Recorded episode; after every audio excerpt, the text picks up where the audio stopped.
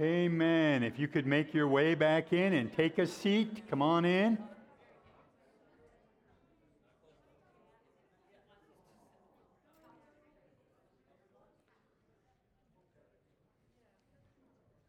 Bless the Lord. You guys can talk right after church and get caught up with one another and all the good things that God is doing in your lives. Um, can I ask you, by the way, how many of you guys like my suit? Okay, all right. I wanted you to know that the only reason I wear it is I'll wear it until Sam is no longer here because it's the only suit he's ever complimented. So you're stuck with his suit.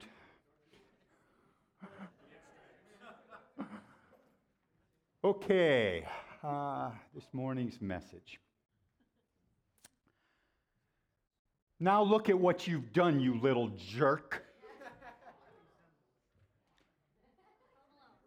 How many of you guys remember where that came from? Home Alone. It is rated one of the most popular movies in the last 30 years. It's been out a long time. And how many of you guys have seen Home Alone? How many of you would agree that there's some funny scenes in it?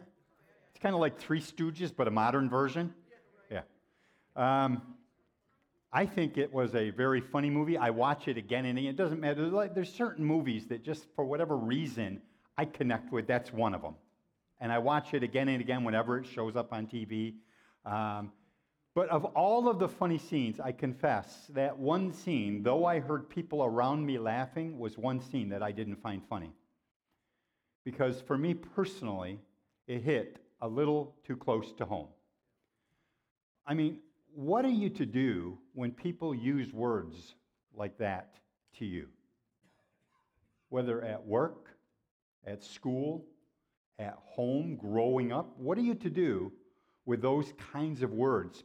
Here's what the Bible says we're to do. So I, I purposely today just want to do things a little bit different because I know that you can kind of get stuck in ruts. I'm not going to put any of the scriptures up on the screen. I'm just going to read them to you. I'll give you the reference. You can note them down if you like, but I think you know these verses very well. Matthew 5 44, Jesus said this But I say to you, now, Paul, because I wouldn't want you to think that Jesus has the last word here. Paul in Romans 12 14 says, Bless those who persecute you. Bless, I say, and do not curse. That's Romans 12 14. So have you ever read or heard those verses and something inside of you got a little bit frustrated? Even a little bit angry? I mean, come on, God. It's hard enough that you want to, me to love people who I choose to love because they're not always as lovable as I wish they were. But when you're asking me to love and to bless people who abuse me, who curse me. I mean, isn't that asking a little bit too much?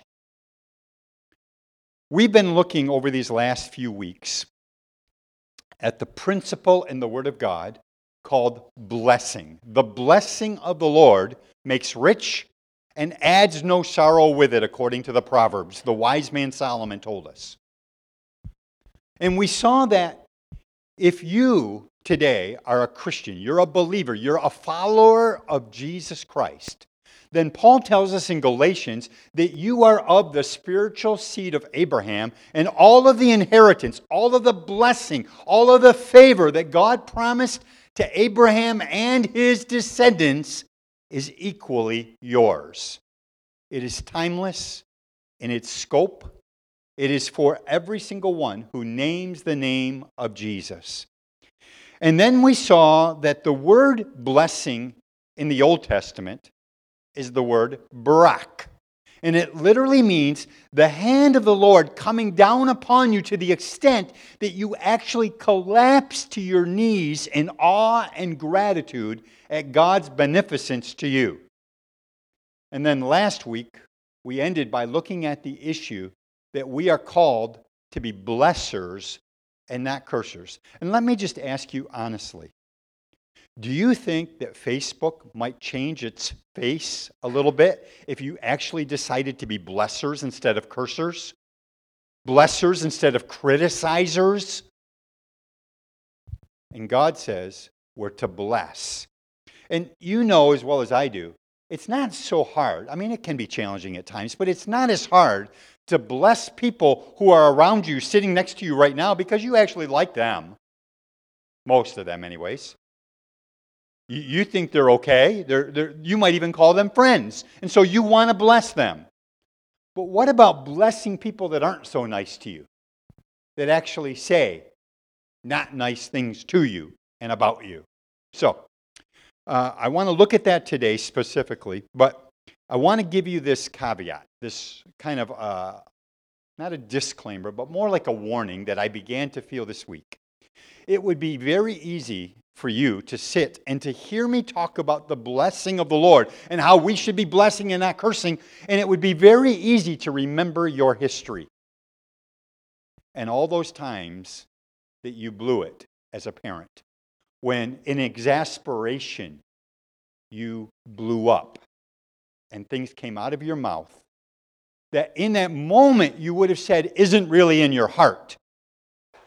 But you know, and I know, that Jesus said it's out of the heart that flow the issues of life.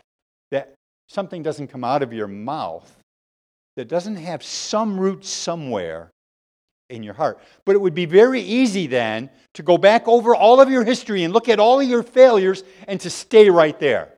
But I want to suggest to you something that has been of some comfort to me, and that is this, and I've said it to you every single Sunday since we began this short series. You can't give what you don't got. That's a biblical principle. You cannot give out what you haven't first received. And every single one of you sitting in this room have probably grown in God. You're not where you used to be. At the time, even when you blew up at your children and you said some things, you knew better. But over time, you not only knew better, you received better. Because when I say you can't give what you don't got, I mean not just what you know in your mind, because most of us know far more than what we do. It's that you've actually received something. I have received far more from God in these last 10 or 15 years than I could have imagined. And so that, how many of you as parents, especially if your kids are grown, how many of you as parents, and I'm asking you to raise your hands if this is true, wished in some ways you could go back and do it all over again? Look around you. Look at young parents, look around you. These are your old timers saying, We blew it, and we would do it differently if we had it to do again. Which is why, as grandparents, it's so easy for us to be nicer. Because we've grown a little bit.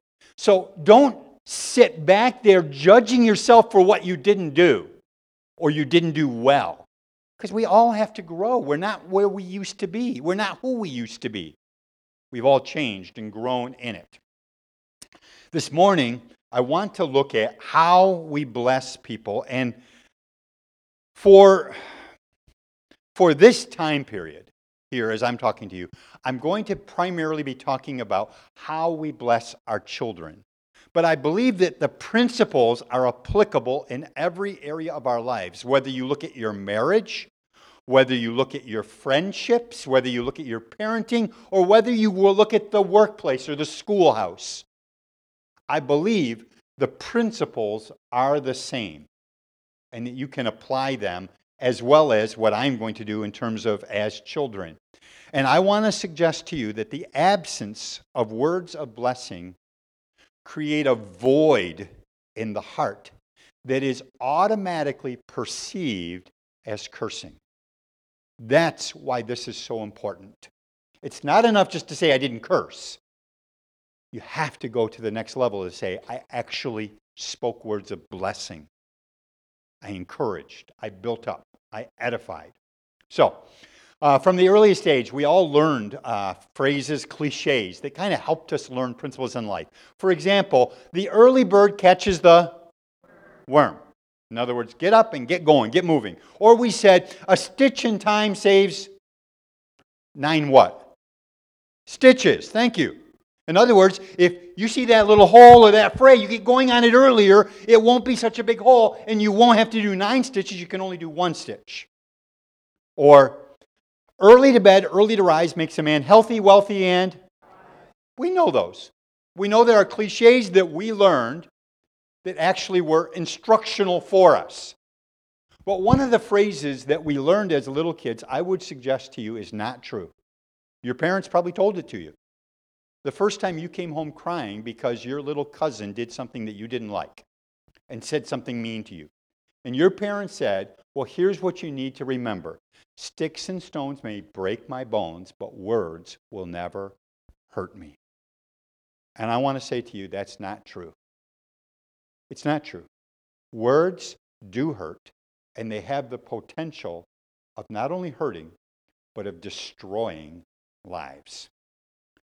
Um, words have the ability to build up or to tear down a person. I've talked to people who can remember where they were sitting and what was going on in the kitchen when mom said a word of blessing over them. It might have been a simple word like, you know, uh, you did really good on your homework, or uh, thank you for getting the wood in for the fire. Something little, but they can remember to this day as an older adult what was going on when that word of praise came.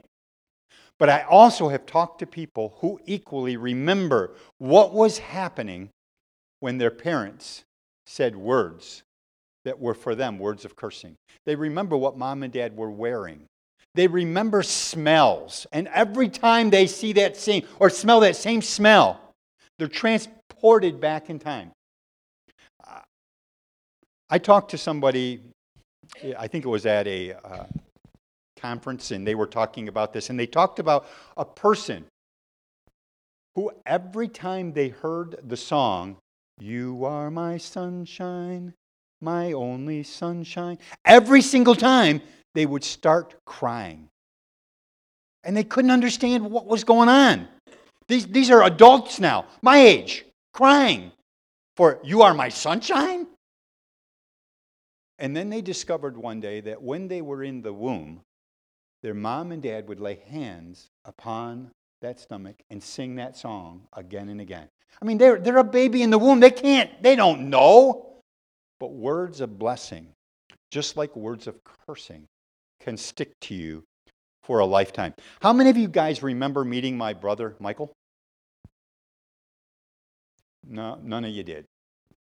Neither did I. He died five years before I was born. He died at 18 days old. Uh, I think today it would probably have been called a SIDS baby. That death was devastating to my parents. Um, relatives told me my parents went into seclusion, which makes sense insofar as my sister Julie came along nine months later. So apparently they were secluding together. Um, but my brother, Mikey, died. My dad's firstborn child, a son. And you would think, wouldn't you, that if son, son number one died suddenly, that when son number two came along, he would be fawned over. He would be gratefully received. He would be the thrill of the parents' hearts. All of my life, though, uh, I heard the opposite. I heard things like, You're not the son that I wanted. My son died. Now, let me clarify, lest you think ill of my dad. First of all, let me just say up front that my dad was as broken as every single one of you sitting in this room. And there were times when he said things that probably later on in life he wished he hadn't said, just like you have. So let's not be too hard on my dad, who's gone home to be with the Lord now. The first in our family to get saved, by the way, that led the rest of our family, for which I will ever be grateful. But the second thing I want to say to you is I've just told you what I heard. But as I've gotten older, uh, maybe it's just my memory's not as good as it was. I don't know. But I can't remember for sure my dad ever said those words. But I heard them. I heard them in my heart. whether by action or other words, or maybe I did actually hear them. But I want to suggest to you that whether you say the words or not, attitudes, demeanor, body language matters. And you convey a message.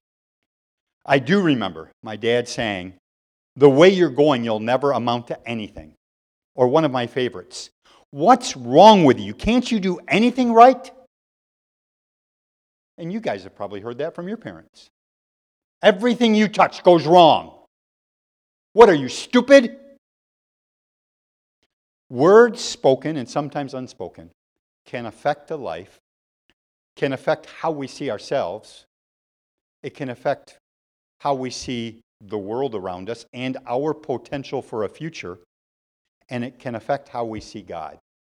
So that for many people, when they've been raised in abusive homes with abusive fathers, their image of God as a benevolent, uh, loving, gracious, merciful, kind father doesn't really compute for them because all they have is an experience with an abusive father. Those words, those actions make a difference.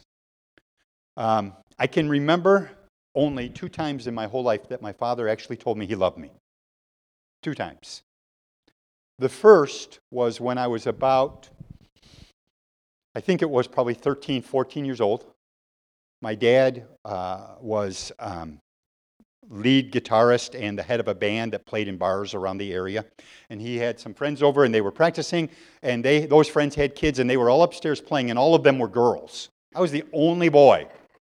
And I'm upstairs bothering my sisters, apparently, and they started screaming and yelling. And my dad, in anger and fury, got mad, ran upstairs. What's going on?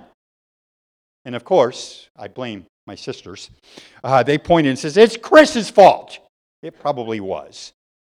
My dad picked me up at the top of the stairs and threw me down the stairs.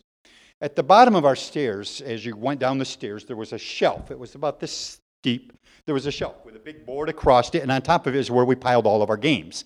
My head hit that shelf, and I ended up in the hospital. Uh, that was back in the day when I'm sure they wouldn't have asked questions about how did this happen. It was more like, oh, you split your head open, let's deal with it. Um, my dad brought me home from the hospital in a three seater station wagon. He was in the front, I was in the far back. I couldn't open the back door, and I sat there waiting for him to open it, only to hear him say these words you know, I really do love you, you know. Now, let me ask you honestly do you think for a kid who has just been taken to the hospital because of what your dad just said, when your dad says the words, I love you, do you think that really computed well for me? I would have said at that point in time there were a lot of years of evidence to the contrary. Again, keep in mind, my dad was broken, just like I'm broken, and just like you're broken. My father in law used to say regularly the measure of a church is how they handle with handicapped people. And then he went on to say, but the truth is, we're all handicapped, we just don't know it. The second time, that was the first time I ever heard my dad say he loved me. The second time was just a short time, short time. Uh, I would say days, maybe a week before my dad died. He had gotten very bad. The cancer had eaten away his body. He couldn't sleep well, so he sat in the chair in the kitchen and he smoked. The doctors had said, Don't make him quit smoking now. It's the only thing that's bringing him any comfort at all. So he would sit there, and my job was to sit up all night long with my dad and to make sure he doesn't drop the cigarette on himself and burn himself. So that's what I did. And one night, I apparently must have dozed off for a second because I awakened to hear my dad saying these words You know, I never let you just be a boy because I needed a man's help. I really am proud of you, and I really do love you. I got to tell you, contrary to the first time I heard my dad say, I love you, those words mattered. They made an impact upon my life that I still feel to this day. Words of blessing matter. Words of cursing matter. They change lives. Here's my point. If you get nothing else, get this. If you're taking notes, you can take this. I have not given you many notes on purpose, but here is my point for the day. In the scriptures, the blessing was not really a blessing until it was spoken. Let me say it again. And again, I'm talking to you parents, grandparents, but it's applicable for every relationship. Scripturally, the blessing is not really a blessing until it's spoken. In the beginning, into the chaos of the cosmos, God spoke. And He took all of the confusion, all of the messiness, and He brought it into order until He said, It's good. It's good. He pronounced blessing over creation. And then when He finished creation with His pinnacle, mankind, Adam and Eve, He looked at him and He said, Man, you guys are very, very good. And then wanting to more perfectly express words of blessing over all of his creation, he sent his word called Jesus Christ, who loved the world so much that he gave his life for you and I and for the world. In the book of James, God pictures our tongue in three different ways. First, he calls it a bit, like a, in a horse's mouth, and then he calls it a rudder, like on a ship. And the idea is both are very small, but though they're very small, they're able to steer something much larger. But then James goes on and he says, Our tongue is like a spark that sets a forest ablaze. In other words, he's saying our tongue has the ability to destroy. You know what I mean. I'm going to give you, and for kids who are here, please hear me. I'm doing this as an illustration. I would never recommend you say these words. I don't want you to say these words. I, I don't want you to hardly know these words. But these are words that were spoken to me over my lifetime, mostly by my father. Dummy, stupid, uh, they used to joke about the fact that they didn't call me Christopher Lonneville. They called me Chris Lonneville because they knew I would be too dumb to spell two long names, Christopher and Lonneville. So they let me know I was dumb. Loser, liar. I love this one because this one just seems so stupid when you think about it. I mean, some of these words, if you look at them, they're like, okay, you put some letters together. What do they even mean? This is my mom's favorite words for me. You little snot. Did you guys ever hear that word, by the way? Isn't it kind of a weird thing to say to a kid? You're, you're like the mucus coming out of your nose? What's that about? Um, brat, jerk, lazy bum, good for nothing, useless, or phrases they would say repeatedly. Can't you ever do anything right? Or my favorite, why did God ever give you a brain in the first place? You never use it. Or probably the one that hurt the most was my father in anger would often say, Just get out of my sight. I don't ever want to see you again. And I got to say to you, as a kid, that's a hard thing when the person who's supposed to be the one who protects you, who cares for you, says, I don't ever want to see you again. Um, we, and I mentioned this recently, thinking about it. I was thinking about it ahead of time for this message, but we give nicknames and sometimes they're just innocent nicknames, but they're nicknames we give our kids that sometimes can stick with them. I have a friend uh, who has impacted my life significantly. He has a ministry out of Ohio, Ashland, Ohio, out of the seminary there. But he has in his family an Uncle Fat. That was his name, Uncle Fat. He never knew his first name, it was just Fat. They said, you know, he had one of those stomachs that actually went down below your knees. So everybody called him Uncle Fat and Aunt Chub. Aunt Chub. I had a Chub growing up. I still to this day don't know her name. Everybody just called her Chub Grove. She made the best grape pies in the whole world, but everybody called her Chub. Or things like this. And, parents, can I recommend you never, never do this? I think this is one of the most hurtful things that you can say to a child is, you're our little accident. Like God didn't know what he was doing and you didn't know what you were doing? It might be a surprise, but there's no accident in it. Or shrimp. One of my sisters was called Little Shrimp. Chubby, runt, or one of my sisters was called You Blonde Airhead. And I know, you know, some of those jokes can seem very funny. But have you ever thought how it feels to the person who's the brunt of them?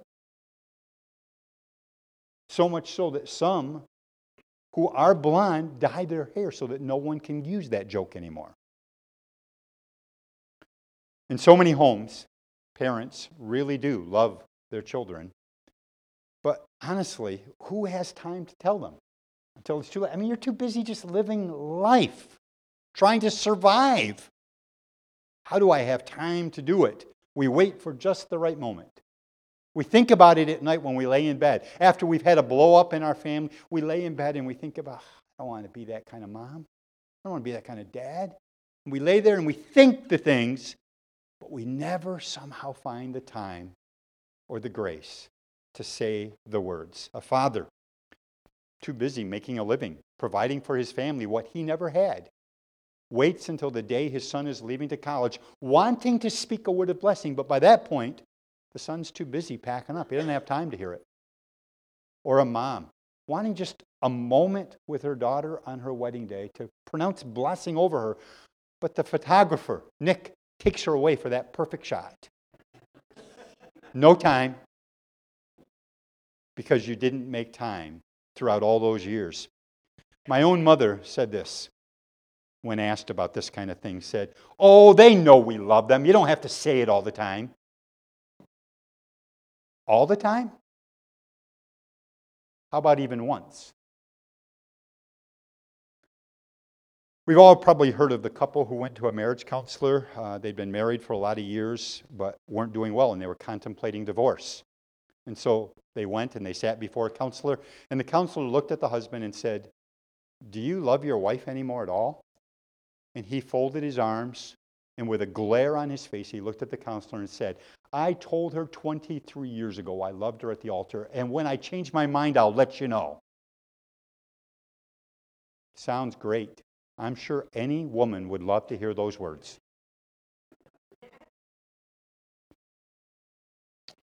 People learn to deal with this lack of blessing in different ways.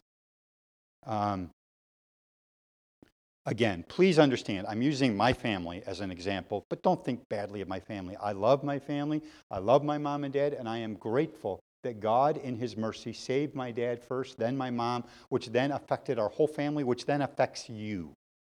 So I'm grateful for my family. I'm just using them as illustrations. And the truth is, they would say the same thing to you today if they could, because they're sitting in glory at His feet, and they know way more today than they ever did back then. Think about what their family might have been like. In fact, my dad used to say that. Well, I'm not as bad as my dad was. That makes me feel so much better. Um, I found in my life that the only way you got, quote, a word of blessing or praise was when you excelled, when you brought home that 100 on your test. And so I put all of my effort into excelling. And you do it by means of performance, production, people pleasing. Some people become the class clown to get everybody laugh because at least that way you're popular. We all find some way to try to get it. You work harder and you harder and harder. And I got to tell you, this doesn't go away just because you become a Christian. To this day, if Karen and I are having a disagreement about something. We're upset with each other. I mean, we we're not fighting and yelling anymore. I mean, we did that enough in our youth. But we don't do that now. But we still do get upset with each other once in a while. And when she's upset with me for whatever reason, automatically, without thinking about it, I begin to look for something I can do. You know, something, some work, some performance that might make her a little bit less mad at me a little bit happier. You know, things like vacuuming or doing the dishes. Or if I think nothing I'm going to do is going to make her happy, I'm going to come over to the church and I'm going to work doubly hard on a sermon so I can get a stellar sermon because at least if she doesn't like me, you will. You perform. You work harder. You try to excel. Some people have realized it didn't matter how good they did. It wasn't going to happen. And so they give up. and they check out of life. It's not worth trying anymore. Back in 1973, this goes back to my era in high school. 1973, Brigham Young University put out a film called A Cipher in the Snow. I don't know if any of you guys remember it, put out by the Mormons. It was an excellent, I mean, it made its way across the nation. School after school had it. But it starts out with a scene where a bunch of high school kids are waiting outside in the snow and in the cold for the bus to come. And you can see them laughing and joking and shoving one another, but having a good old time. But as you're watching the film, you can notice off to the side there's one young man who's standing alone with his head down. No one's talking to him, he's not talking to anybody, he's all alone. Finally, the bus arrives and they all laughing pile on the bus and sit down. The last one on the bus was this young man. And you could see him walk in, head down, walk down the aisle, looking for some seat that he can sit in where no one will, you know, push him away and say no. Want to be as inconspicuous as possible. Finally, he finds a seat. The bus driver closes the door and the bus starts down the road. And you can watch this boy the whole time. He's holding his collar, he's pulling, he's holding his chest. And suddenly he stands up gasping, makes his way to the front. The bus driver, not knowing what's going on, stops the bus and opens the door to try to get some air. The boy stumbles off the bus into the snow, lying there dead. Right behind the bus was one of the school teachers from the school where the bus was going. He pulls over quickly. He and the bus driver come out. What's going on? They don't know. And they feel no pulse. They call for an ambulance. Ambulance comes, takes him away. They do an autopsy, and they can find no reason, no physical reason for his death. But the teacher, so horrified by what he had just seen and experienced, began to backtrack in his life. And he went back to second grade, where the boy excelled. Teachers wrote commendations that were positive. Everything was good. He seemed liked and seemed to like everybody. But suddenly, by fourth grade, something had changed. His work began to slip. He didn't do his homework. He seemed to be more of a loner. And it went down for them. And they found that over the years, with the death of his father and his mom's remarriage of a stepdad who was abusive, he began to lose more and more words of love, of acceptance, of affection, of care, till a point where he just wrote, I want to disappear. No one even knows I'm here anymore. And they came to the decision that what killed him was no love. Now, again, that's a simple movie that Brigham Young University made up. But I wonder how often our kids read our lack of words as being we don't matter, we don't count. We don't take the time. We don't make we make the time for other things. But we don't make the time to say those words. Some parents have the philosophy you don't have to say the words, you just have to show it. I mean, I go to work every day, I work hard, I put food on the table, I give you the clothes you're wearing, a roof over your head. What else do you want? Is that really what you think it takes to be a parent? To be the kind of parent that raises a generation of people who are secure in who God made them to be. Proverbs 18:21 says, "Death and life are in the power of the tongue." Words have to be spoken. Here are some of the reasons I've heard over the years for why nothing is said. Uh, I love this one. Well, I don't want to give my kid a big head or anything. I'm sure that's a danger. I'm afraid if I give them too much praise, they'll get used to it. Or this one's for a marriage. I work hard all day long, and then when I come home, she expects me to talk to her too. Probably the most common comment that's made. I just don't know what to say. They know I love them without my having to say it all the time. My father used to say, if I get started, I'll have to make a habit of it. Or this one I loved. I can't remember where I heard it, but I did. Telling kids their good points is like applying perfume. A little is okay, but put on too much and you end up with a big stink.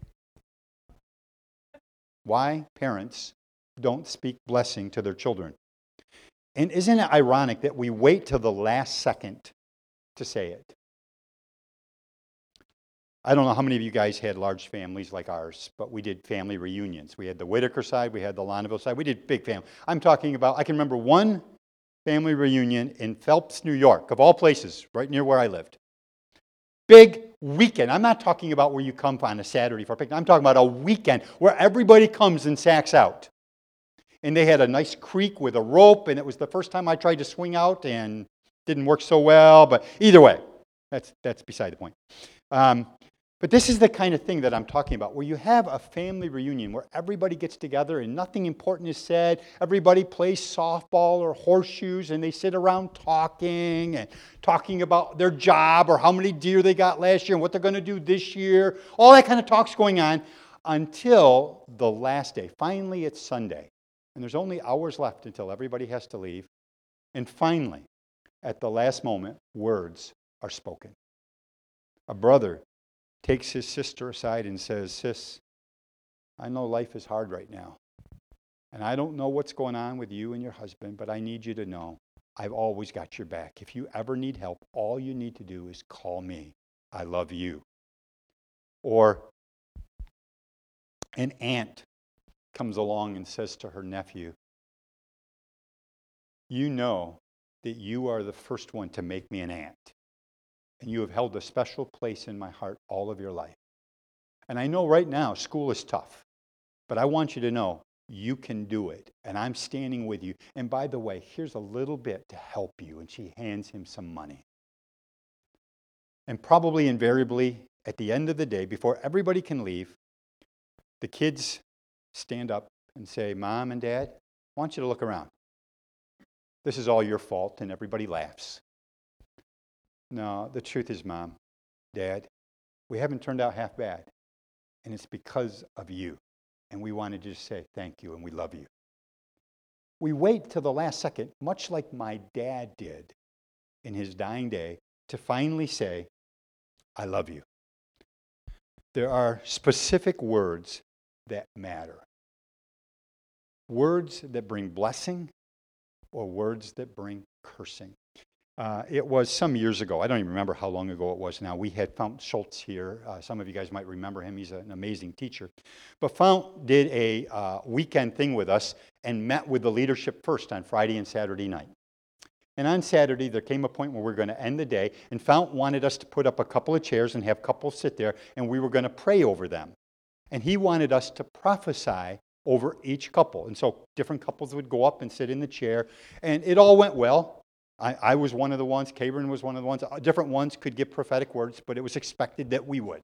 Well, finally, they set Jonathan and April in the chair, and they wanted us to prophesy over them. And Karen, being much, much, much more spiritual than I, was able to hear a word from the Lord clearly, give that word. It was encouraging. I didn't trust myself to give a prophecy because I knew in myself that there's too much of me and how I feel in that for my children. So instead, I just talked to them about how much I love them and how proud I am of them, how well they have done and how they've grown to be the people that they are, how I've been so amazed and impressed by their parenting, by their leadership call, all that. I went down the road. And that basically began to end our weekend. That next Tuesday, we had a board meeting. And in the board meeting, Noah Mauer actually was leading that board meeting at that time doing devotions. And to my surprise, he talked about the weekend all the different things that were in it. And then he said, but there was one thing that stood out in the weekend, and everybody in this room would say it was the best part of the whole weekend. And we're like, okay, what was that? What did Fount say? That was so insightful. He said, the best part of the whole weekend was, and then he looked at me, he says, when you, Pastor Chris, spoke blessing over Jonathan in April. You see, your blessing doesn't only affect the soul of the people that you're speaking to, it affects the atmosphere around you.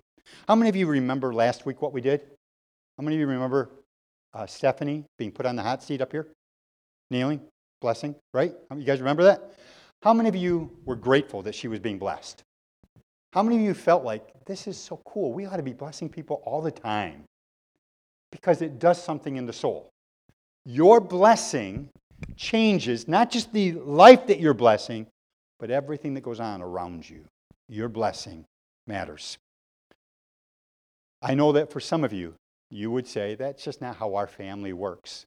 Well, I want to suggest to you that family traditions and family rules can change.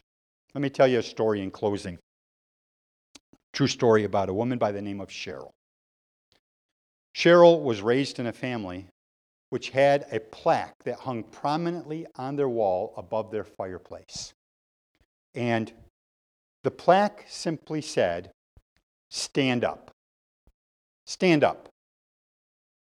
And in their family, that was their family motto.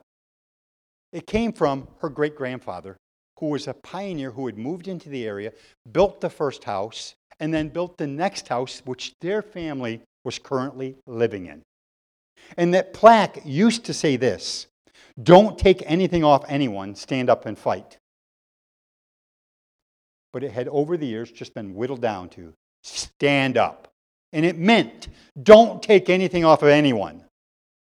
Be your own person, be strong. You don't need people. That was the family motto. And honestly, for her father, for Cheryl's father, it worked well.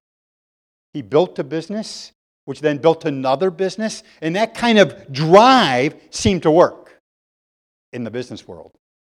But it didn't work so well in their family. Cheryl's mom and dad fought constantly. This never back down, take nothing off of anybody, never have kind words idea permeated the marriage and the family. They fought constantly, tooth and nail. Finally, one day, Cheryl went away to camp. It was a YWAM camp, Youth with a Mission. And at that camp, for the first time, she heard about Jesus. And she accepted Christ as her Savior. And she went home, and the first thing she noticed was that plaque hanging over the fireplace. And she thought about it, and she thought about it, and she thought, I just can't do that anymore. When Jesus laid down his life for the world, how can I have as my motto, stand up, when he lay down? And so over time, things began to change in their family with Cheryl. They would be in the middle of a fight, and suddenly Cheryl would stop and, with tears in her eyes, would say, I'm so sorry. Will you forgive me? I love you. Every night when she would go to bed as a teenager, although it was hard, it was awkward, she would come up to her mom and dad and she would hug them and she would say, I love you, mom. I love you, dad. That plaque standing above the fireplace began to shake because somebody spoke words of blessing. In time, Cheryl's little sister saw such change in Cheryl that she too wanted to know what it was about. She too gave her life to Christ. And then Cheryl's older brother gave his life to Christ. And finally, last Christmas, on Christmas Day, Cheryl's dad took the plaque down and threw it in the fireplace and said, No longer will we live our lives that way. He saying that now as a baby Christian. Blessing can change a family, it can change a child's life, it can change a marriage, it can change a family, a broad family, it can change a church and a community. Many of us grew up in a generation where love and affection were neither spoken nor demonstrated. At best, it was assumed, but it was always wished for, if only. I want you to recognize I am grateful today that God loved us enough to speak blessing over us and to show us his love. But he wants us to do the same, to be able to receive the blessing the blessing of God, by the way, I've talked to you before about what is the blessing. Well, most times when we think about blessing, we think about the acquisition of stuff, goods, money, house, car, cars that run, gas. We think of those things. But I want to give you a definition as I'm closing of the blessing, which is this it is the provision, protection, and profusion of his presence the provision, the protection, and the profusion of his presence. In other words, what we need in blessing is not all that stuff. What we need is him. And when he comes, everything changes. Would you stand with me?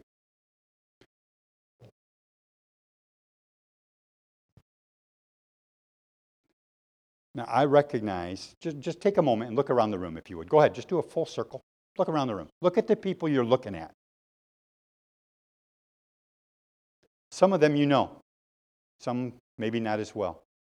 But as I look around the room, knowing what some of you have gone through in your lives, knowing the challenges you have faced, some in your health, in your family, horrendous challenges. Some, some of you have come out of such abusive backgrounds that it's amazing that you're alive, let alone here. I want you to hear me. I believe that if God would stand up here and say anything to you, it wouldn't be about your failures. God knew all about your failures before he ever put his love upon you. He wouldn't talk about all the ways you blow it. He would say to you, You are a wonder to behold. That's what he would say to you. You're a joy to his heart. It's not just that he loves you because he has to love you, he delights in you. And as I look around the room, I'm thinking, man, the fact that you're even here is a blessing to me. I don't mean that you come to this church, but that you're able to love Jesus in the way that you do with all that you've had to go through. Life has thrown you a curve. For some of you, life has thrown you some beanballs, headshots, where you have been left gasping for air. But somehow you have found the grace of God and you have continued on. And your life has been changed by that grace. I want to bless you in the name of the Lord. So, would you just bow your heads, close your eyes?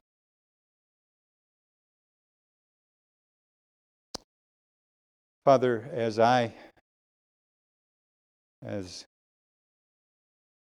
one of the olders not the oldest by any means, but one of the olders, look around the room and I see, huh, think about what Paul and Barnabas said when they came to Antioch. It says they saw the grace of God. And Father, I see the grace of God today in my brothers and sisters. I see your grace upon them. The way you have changed them, you've saved them. Some of them out of some horrendous situations, you saved them. And Father, I want you to know that their life matters to me. And I know it matters to you. And so I bless them in the name of the Lord with your goodness, with your kindness, with courage, with faith, with hope that this is not the end. What they're going through, even right now, is not the end, but that you have planned something for them. And yes, in your plan, you have taken this into consideration, but you have still spoken blessing over them. And we are not going to define and measure our blessing based upon our challenges, but upon your goodness to us in the challenge. Father, I am praying for that protection, that provision, and that profusion of your presence to each person here. Let great grace rest upon them. And as one father in the house, to all of the rest of us who are also children, I say, you are blessed and a blessing. You are loved, you are wanted, you are accepted. Not just because I say it, but because God our Father has said it and declared it. You're wanted. You're not an accident. You're valued. You're valued so much that He paid the ultimate price for you his own life for your life. Father, let that blessing rest upon each one, that great grace would be their portion, and that they would go in confidence, not because of self esteem, but because you esteem them. You, Father, esteem them. Let them go in that kind of security in their identity, I pray. In the name of Christ. Amen. Amen. As an elder in this house, along with Kathy and Andy